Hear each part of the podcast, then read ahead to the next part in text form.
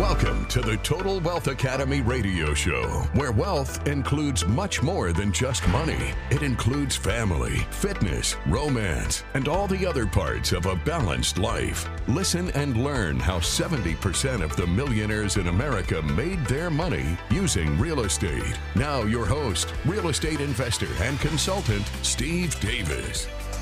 Happy Wednesday, everybody. This is Trevor Davis, lead wealth coach up here at Total Wealth Academy. Today is the last day of May, May thirty-first, twenty twenty-three. I hope everybody's having a great week. I want to start off, as always, with the quote by Albert Einstein, which is, "The measure of intelligence is the ability to change." And I love this quote, and I've said this many times, but in different ways each time. But I love it because, as one of the people that's considered the most intelligent of all time, he's telling you that he's not smart just for solving general relativity as we understand it today. There's still a lot of holes in how we understand physics, including how we graft relativity with gravity, which is really how, what I learned reading Stephen Hawking's recently. But he knows that real intelligence comes from how you approach change. Are you going to shy away from change every single time an opportunity comes up that you want? You know, you're going to be in control by the fear. You're going to be in control of that emotional state where you're nervous. So you're not going to do the action that you're nervous about, even though you know it's what you want. Or are you going to face the reality that that fear is going to be there, whether you do everything in the world about it or not? I mean, it's going to be there. And last night I had the opportunity to perform live for the first time at open mic, and I took this opportunity, and it's literally been on my mind for a very, very long time. And leading up to it over the past two weeks, it's kind of driven me a little crazy each day. And especially yesterday leading up to it, I was nervous as could be all day. But my friend and I made it out there. We had a great experience, and we are more excited than ever to continue down this path where I play the guitar, he plays the drums. We're having a great time, and this is simply something that I want to do.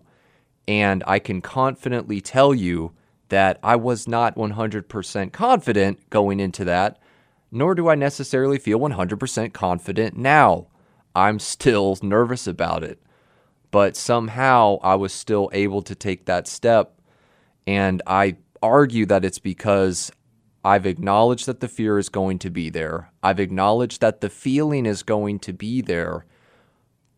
But I have a choice to control the feeling, move my feet forward, pick up the guitar, do what it is I want to do, or am I going to get stuck in the feeling? Am I going to accept the feeling itself as the ultimate truth? Don't get stuck in your feelings like that. Feelings come and go. Sometimes you're going to do something that you love that for some reason you don't even feel like doing it at all, even if it's your greatest passion. You can't get stuck in your feelings like that. Your feelings are there for good reasons, but they're not there to sabotage you every single step of the way. That is not what your feelings are there for. So let's go ahead and get into our content today, which is actually going to be a little different because I, I want to try my hand at explaining something that a lot of people are going to be confused about right now, because I certainly was confused about it before I read this article. And it's about the debt ceiling, because they have to vote on the debt ceiling today. You know, you just heard about it in the news flash before my radio started. And it's kind of a bipartisan, non-bipartisan issue because, like most things in Congress, if there's a way for them to gain points for their next election, make themselves look good at the expense of the other party, they're going to take it. Whether they're Republican, whether they're Democrat, whether they're Libertarian, Independent, Green Party, any party, they're going to take those opportunities. So And that point is more or less shown by the fact that you've got Republicans that want to vote for it. You've got Republicans that don't want to vote for it.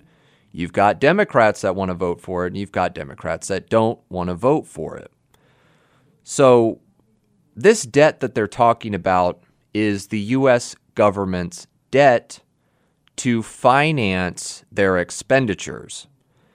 So the U S government has a deficit because they collect a certain amount of revenue primarily through taxes, the taxes that you pay, the taxes that I pay, the taxes that everybody in this radio station pays, and everybody around the country pays. Primary source of revenue. But the problem is the U S government has expenditures and costs that are much higher than the taxes and the other sources of income that they get. So to pay for what they're spending on, they have to borrow money. The limit on that is set through what's called that debt ceiling. So they've had to raise that debt ceiling as time has gone on because, well, heck, it's not just a proportion. It has to be a number. So as time has gone on and inflation naturally occurs and more people live in this country, we have more expenses. So the debt ceiling naturally is going to have to keep going up. But we're at a point to where we're, we've hit our debt ceiling, and therefore the U S government cannot legally borrow any more money, or else there's going to be a whole lot of trouble because we're in a Republican system where if you don't do what you say, you're going to get voted out. If you cause chaos and break the rules, you're going to get voted out, and we're going to put people in there that are going to do their job and do what they say. So if they don't raise the debt ceiling, what's going to happen is that the U S government cannot borrow any money any further, and the issue is going to arise that they cannot pay for certain things anymore at that point, be it Social Security programs, be it military expenditures. And I'm looking at this graph here that shows some of the biggest things. You've got mandatory expenditures and discretionary expenditures. So mandatory, you got to do it. Discretionary, relatively optional, not absolutely mandatory. What's legally mandatory and is the biggest by far is S S Social Security, the Social Security program that started during the Great Depression during the nineteen thirties when F D R was president. And for better or worse, Social Security is going to be around for most of our retirements. And what ultimately cracks me up, though, is that for as expensive as it is for over three hundred million Americans, there's going to be, with retirement savings, that just over two thousand dollars a month for most people. And that's basically about one thousand dollars from the savings and then about one thousand dollars from the Social Security each month. And that is by far the biggest expense for pe- for our government is Social Security. Then you've got income security, Medicare programs, Medicaid, and then the biggest by far for discretionary, quote unquote, is the Department of Defense. Um, I understand why it's considered strictly discretionary, but I think there's a lot of arguments in the current world climate why it's kind of mandatory at the same time, but that's a whole nother discussion. So we're going to go over a couple more details about the debt ceiling when we get back, and then we'll get into our Tony Robbins content for the day. Stay tuned to the Total Wealth Academy radio show. We'll be right back.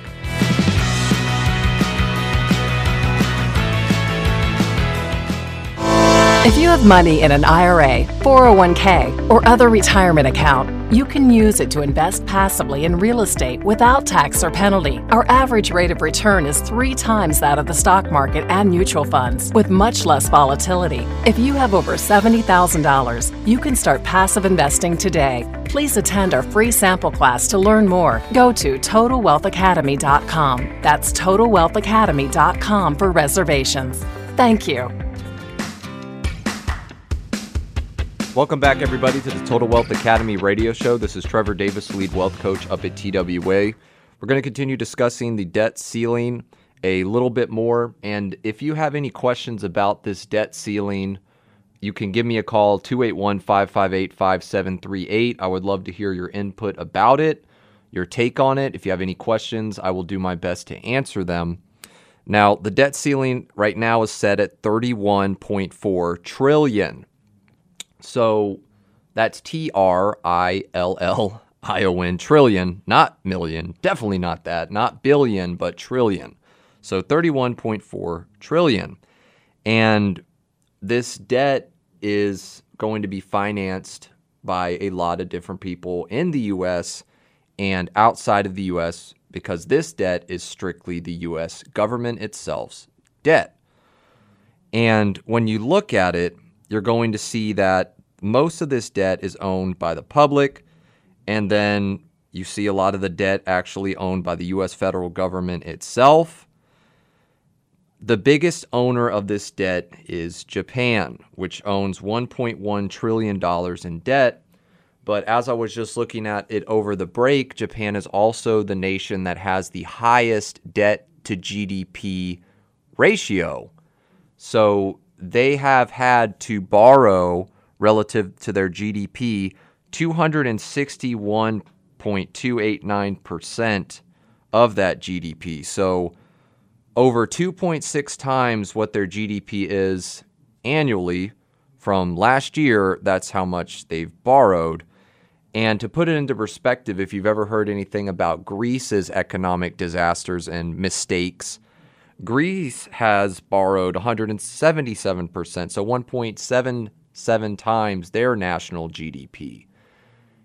In other words, the biggest owner of U S debt is ironically perhaps the biggest person by, by nation, to personify the nation, that's in debt themselves. Now, what's happening here is that the issue is not only it has to be paid back, but there's also interest on it. And over two hundred thirteen billion dollars in interest was paid just in the last quarter of twenty twenty-two. So there's always that impetus for people to pay back their loans because of interest. You know, the longer you have it, longer interest rolls on, the more you end up having to pay once it's all said and done. So we do not want this debt to not be solved, because if we default on this debt, then we're going to lose our credit rating according to, let me see here. Rating agencies across the world downgraded the U S from its top triple A rating to A plus plus back in August twenty eleven when we had that debt ceiling debate.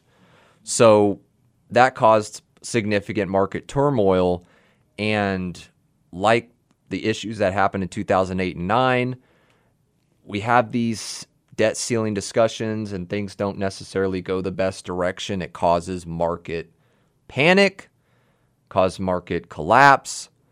And we are literally today at the cusp of what could be the start of the biggest recession since two thousand eight and nine.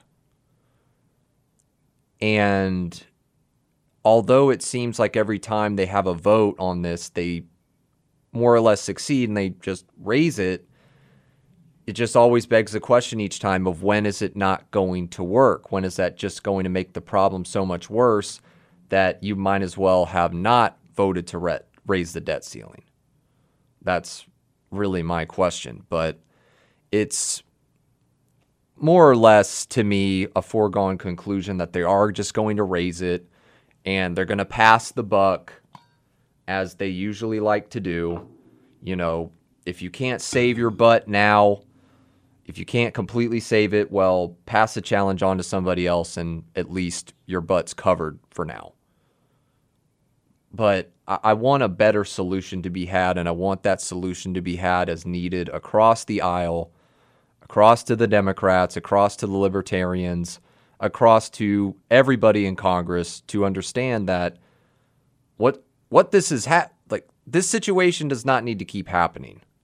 This shouldn't continue to be the debate. We already know doing the same thing over and over again, expecting a different result, it's a classic definition of insanity.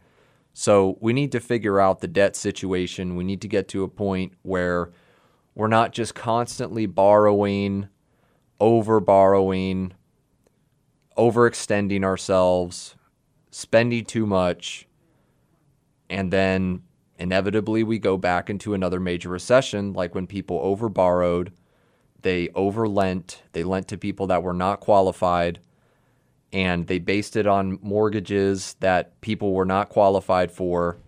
So when they got called, it was absolute chaos. That's a massive issue. But even though the ups and downs in the markets are kind of inevitable, we hopefully should do a better job each time. That's that's really where I'm getting at when I to get into these stock market discussions, is that even though there's going to be ups and downs, I think there are ways for us to soften the downs. Maybe even that, if that means the ups aren't quite as radically insane, so be it. If we've got better stability across the board and better progress across the board, I think that's a fair price. I don't think the economy is meant always to be extreme ups and extreme downs. I think we kind of have taken this approach to where it's either all winning or all losing. Either you're all a winner or you're just completely out of luck. I don't think that's the way the economy should work at the grand scale. You know, maybe it can work on the individual level because some people cannot be helped, but I don't think that's how we need to approach the entire economy. Now, let's go ahead and get into the discussion about Tony Robbins today. This is on day three, and really, I, I, I'm really thinking we could get finished through this possibly next month. Man, all of day four. So we're talking about strategies for the visualization of goals. And one thing that we have to give ourselves credit for is that no matter where we're at, we've accomplished a ton of specific goals. We have accomplished a ton of specific things that have been important to us.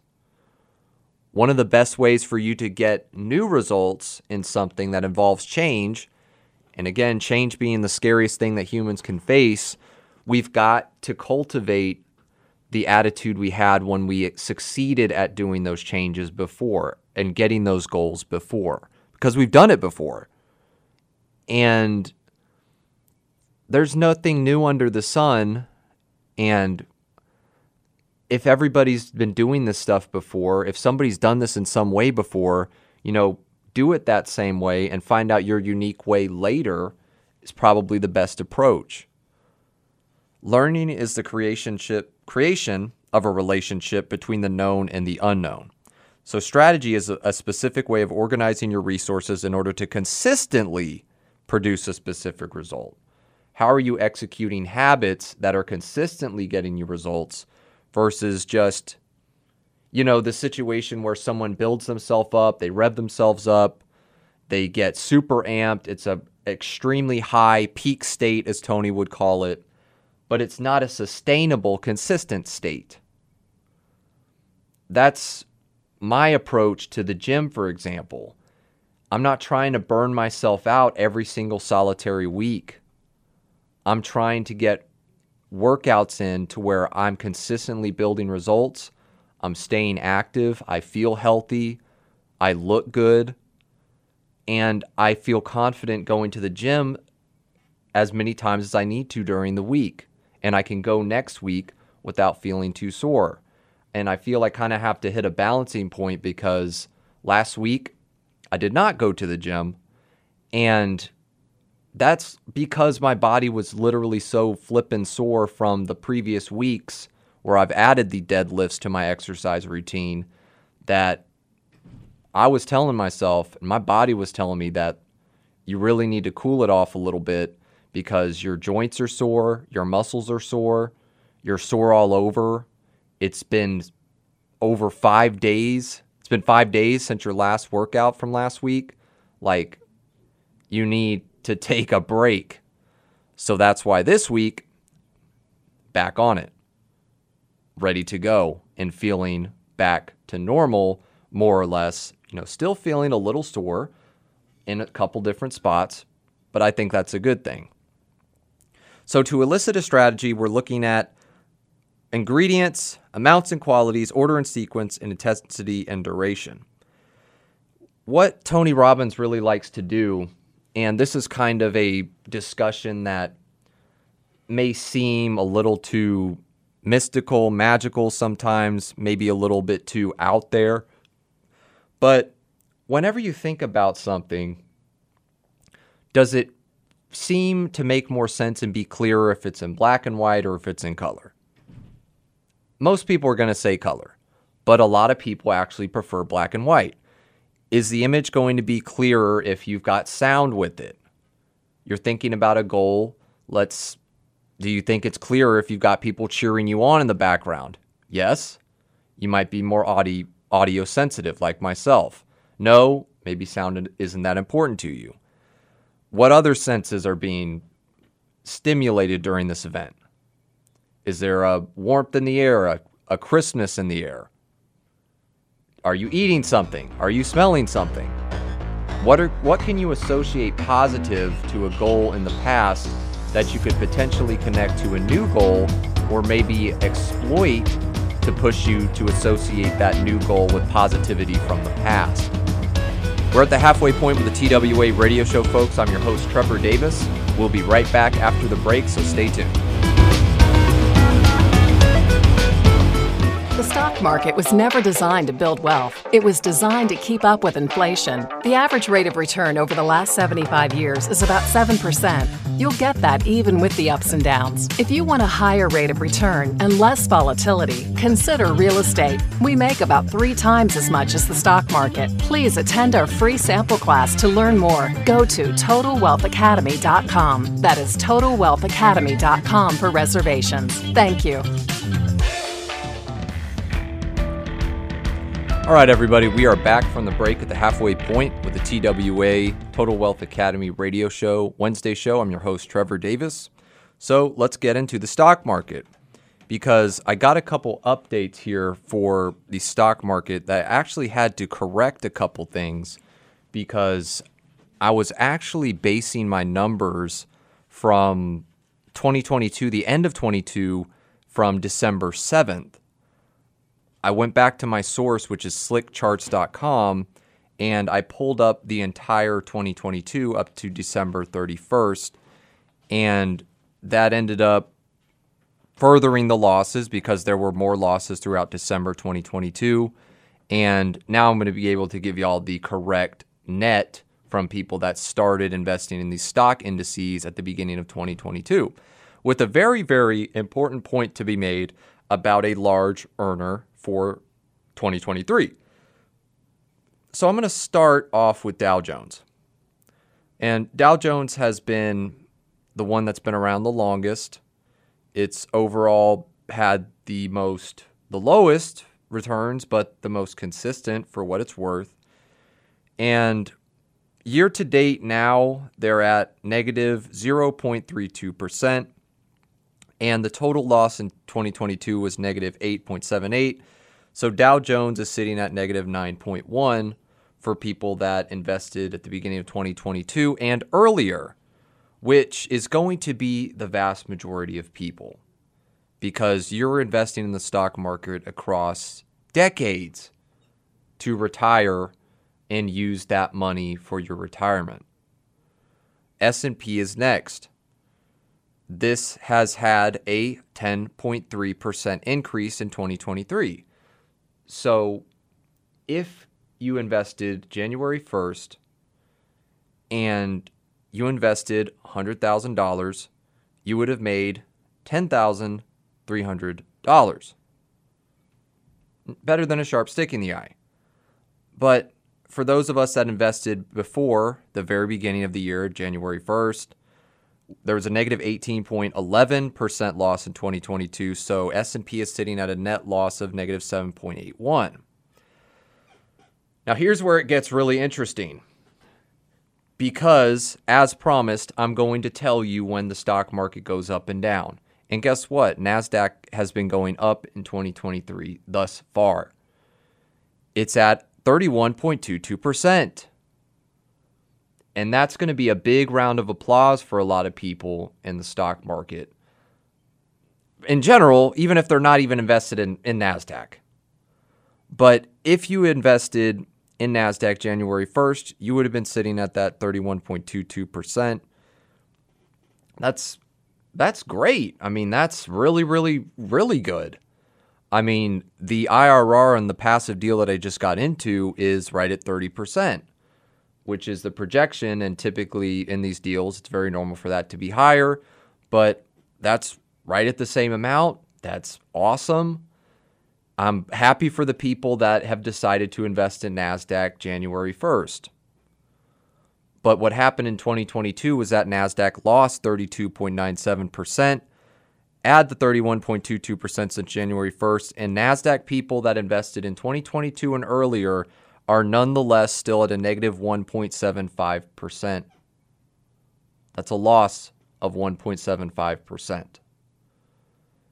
And the whole issue that I'm arguing on with this is that someone's going to look at that and be like, this is proof that the stock market works. This one single cherry-picked data point is going to validate investing in the entire stock market. I don't agree with that, because we're still at a loss. But let's take the approach on January first, twenty twenty-three, when here we've shown now, March, May thirty-first, twenty twenty-three, that you should have put all your money in NASDAQ. After NASDAQ lost almost a full third of its value in twenty twenty-two, are you probably thinking, hey, you know what, honey? Now is the time to buy NASDAQ. Now is the time, because I don't think it's going to drop anymore. I think now it's going to go up significantly and make up most of the losses of twenty twenty-two. Is that a safe, guaranteed bet, or is that a risky bet? It's a risky bet. Are most people going to choose that at that time? Probably not, because people in stocks are trying to get a safe, small, consistent rate of return, because they've been taught that six to seven percent after inflation is normal. That's the that's the expectation. Like, that's reasonable. So if you invest a hundred thousand dollars and you make seven thousand in a year, you know, that's that's great. So if you're trying Let's go let's go ahead and do the math, which I'm going to do on the calculator here. So seven thousand dollars a year with one hundred thousand dollars invested, which is your average rate of return in the stock market. So let's multiply that by twelve to get what we'd probably want every single month, seven thousand dollars a month. So you're making eighty, eighty-four thousand dollars a year. So we're therefore just going to have to multiply what we invested times twelve. So one hundred thousand dollars times twelve. You'd have to invest one point two million dollars just to make eighty-four thousand dollars a year across years of the stock market, of the average, because you're still going to have some years where you're facing those losses. But you'd have to invest well over a million dollars just to get the level of a good paying job in the stock market. This is ultimately the ultimate reason why it doesn't make sense to me. And I'm just one person. I understand this, but this is why it doesn't work for me. This is why I don't choose to do that. Because, I mean, let's say you have the eighty-four thousand dollars a year job. And let's not look at expenses at all. Let's just divide one point two million dollars by eighty-four thousand dollars a year. Right off the bat, that's going to take you fourteen years and three months to do. If you have no expenditures, literally zero, you don't have taxes, you don't have anything, that would take you fourteen years and three months. So that's almost a decade and a half already. So let's make it make more sense. And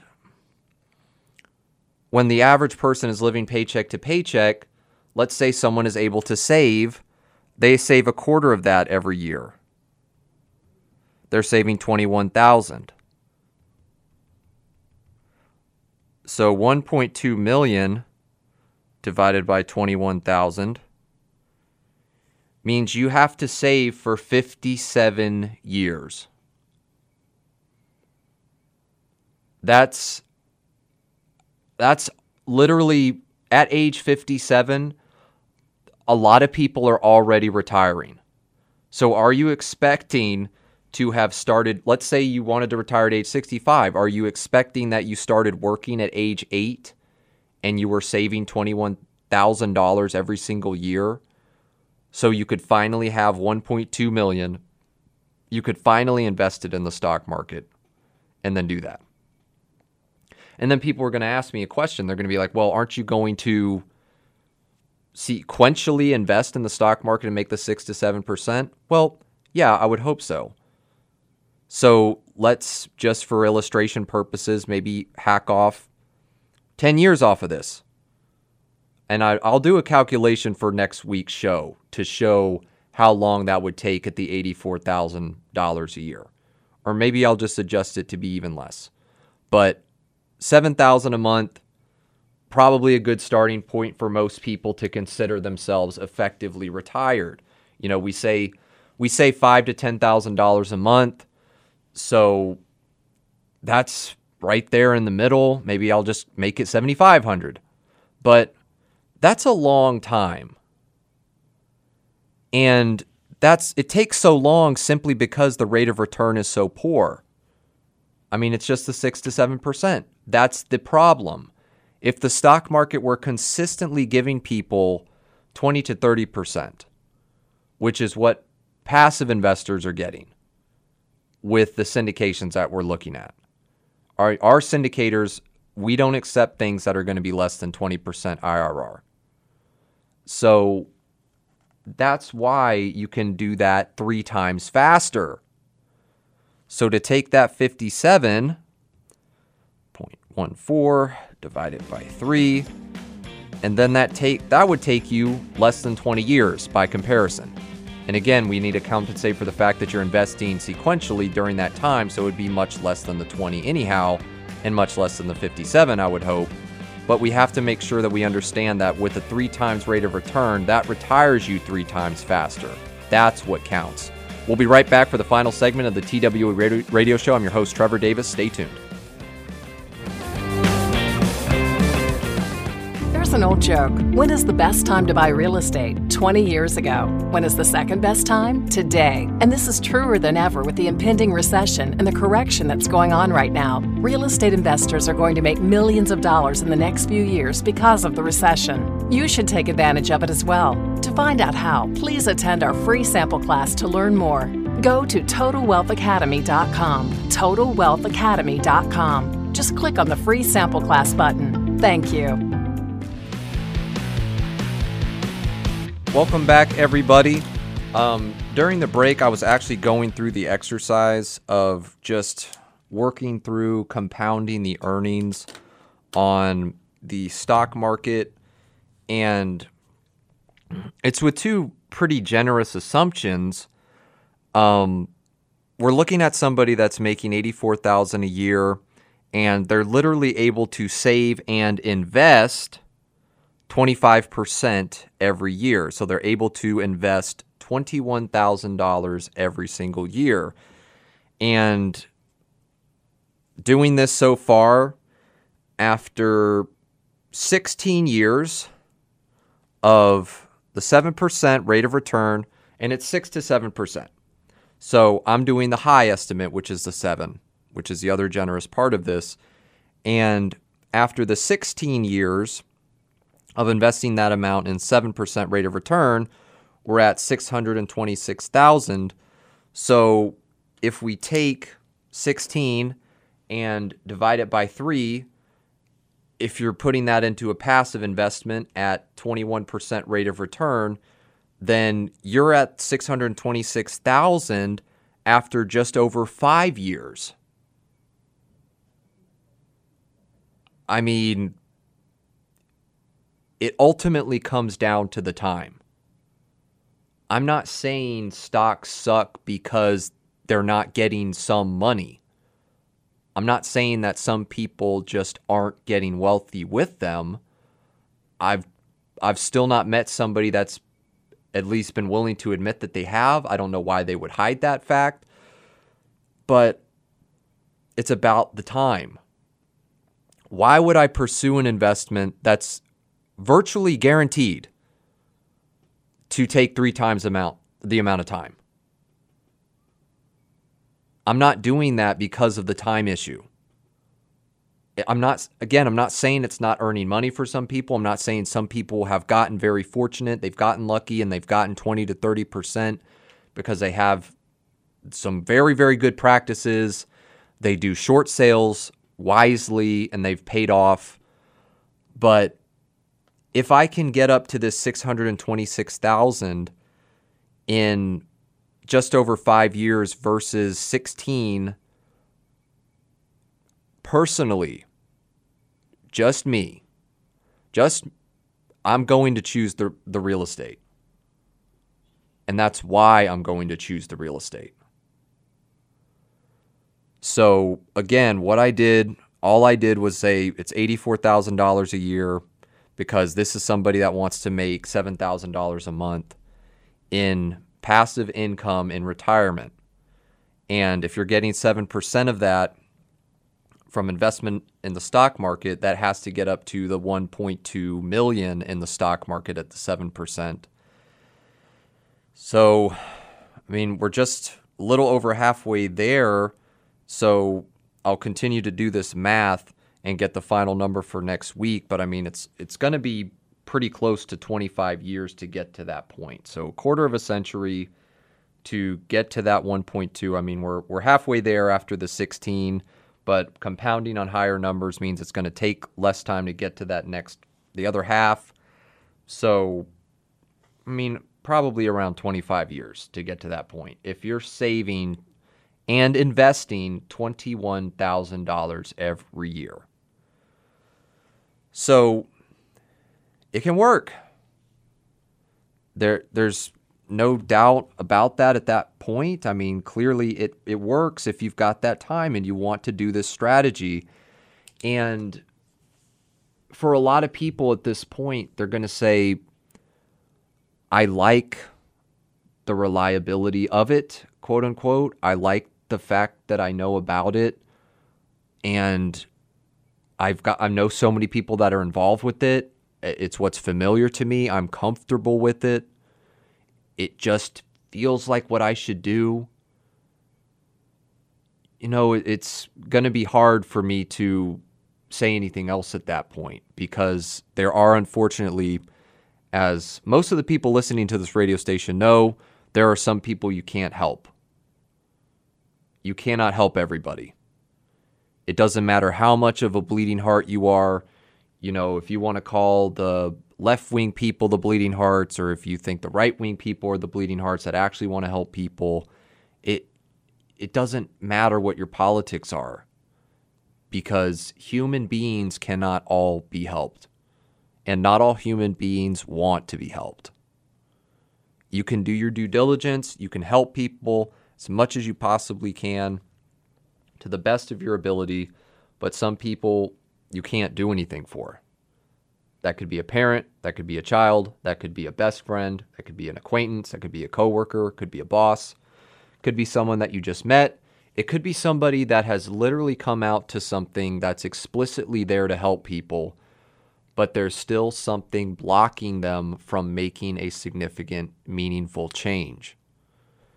And that's very important when you're in the seminar business like we are at Total Wealth Academy, where we have a membership program that says five hundred dollars for two years, we're going to teach you everything that we know. And is this something that you want to do?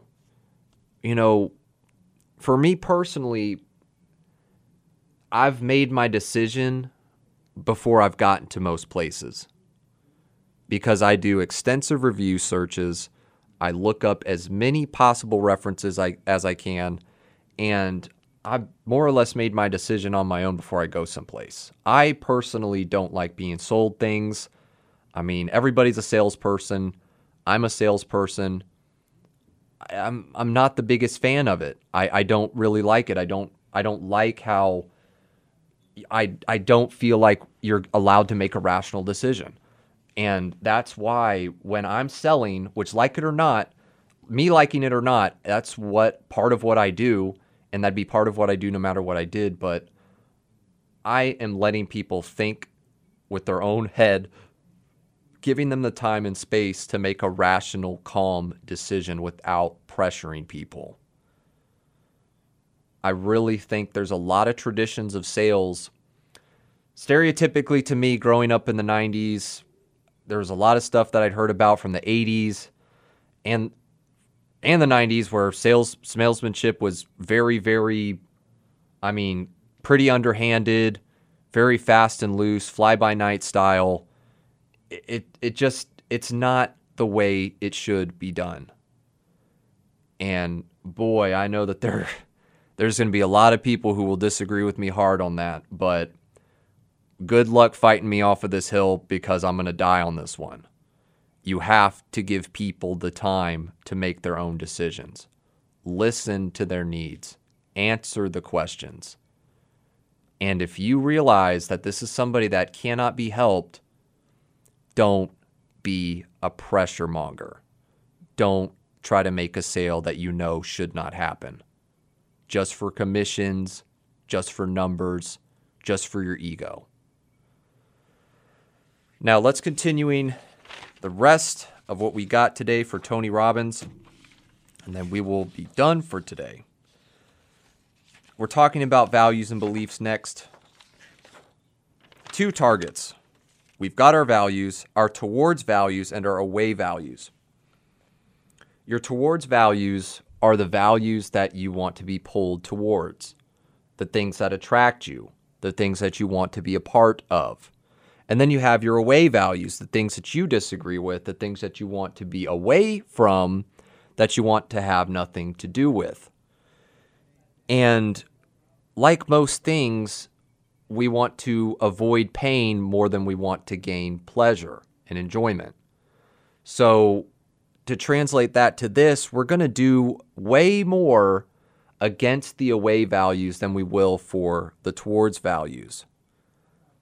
And I think that's another issue that humans tend to face, is that we have all this negative energy for trying to drag things down than we have for lifting the things that we like in the first place up. You know, we talk about living in a open, free society. Clearly, some people are not going to agree with you, and there are some things that I think most people will disagree with that should not be happening at all. Like, there are some straight up bad things I think most of us could agree with that nobody would want to support rationally. But for the other things, you know, that are more or less a matter of disagreement, how you were raised, the religion you were raised in, the people that you're surrounded with growing up, we've got certain towards and away values. There is nothing a person does that is not an attempt to meet their needs. Everything somebody is doing is trying to get their needs met or further have their needs met. Improvement and evolution. At the same time as we're trying to evolve and improve ourselves as human beings and get better as time goes on, we don't need to sabotage our good mental state by moving goalposts every single time and not giving ourselves credit where credit is due. Make sure that when you achieve a goal, do something brave, get out of your comfort zone, you find a way to reward yourself and sharpen the saw so you associate massive positivity with taking this action. Folks, that's all I got for today at the T W A Radio Show. I will be back next Wednesday at one p.m. Y'all have a great rest of your week. You've been listening to the Total Wealth Academy radio show. Please remember that this show is for entertainment purposes only and should not be construed as legal, tax, or investing advice. Always get a professional opinion before making any investment decisions. To find out more about coaching and consulting at Total Wealth Academy, visit Total Wealth Academy dot com and attend one of our free sample classes on real estate investing. Thanks for listening. Have a great day.